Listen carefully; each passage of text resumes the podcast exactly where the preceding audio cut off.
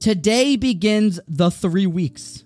It is Shiva Asar Batamuz, the beginning of the Bain HaMitzorim, the time between straits, a stint of time on the Jewish calendar marked for remembrance and mourning, bookended by Shiva Asar Batamuz and the eventual Tisha B'Av, the ninth of Av.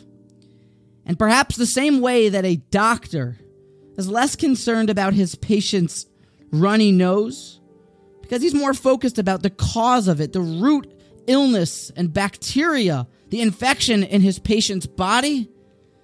Perhaps it would follow that while we are mourning what we have lost, we should also focus on the Siba, the sins that cause this destruction, so that we can seek to rectify it. Because after all, it is our job to rebuild the Beis Hamikdash through Tikkun HaMiddos, halacha, Torah, and avodas Hashem. So we begin in unraveling this puzzle for the cause of the destruction from a Mishnah in Masechta Taanis that tells us that on Shiva, Asr, Betamuz, five calamities and tragedies befell the Jewish people. Number one, Moshe broke the luchos. Number two, the korban hatomid ceased to be brought. Number three, the walls of Yerushalayim were breached. Number four, Apostomus burned Ezra's famous Sefer Torah. Number five, an idol was placed inside the Beis Hamikdash. And I found in Reb Gladstein's great work on the three weeks an unbelievable Anoirava Oyim Dikevart from the great Aruch Laner, Reb Yaakov Ettlinger, the Baal Minchas Ani, the Baal Bikure Yaakov, the Baal Aruch Laner, and interestingly enough, this 19th century Gaon was one of the Rabbeim of Shamshon Rafael Hirsch. Now he tells us that the five events here are not in a random order, but they are actually documentation of the sequence of the descent of a Jewish person, of a Jewish community, and of Klal Yisrael, God forbid. That it starts where a person will break his luchos.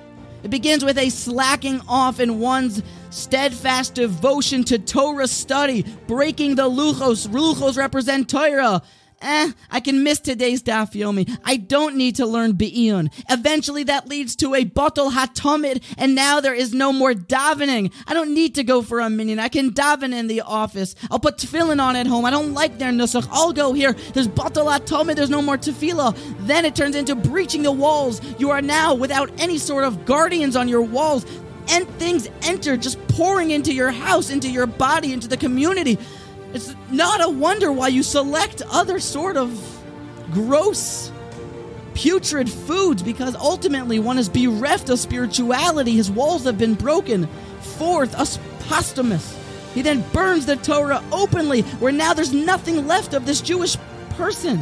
The community, even Lulav, even Hanukkah, even the Pesach Seder are now gone. It's been burned. And now, lastly, God forbid, there is nothing because there is a tselem. There is an idol inside of the Beis Hamikdash.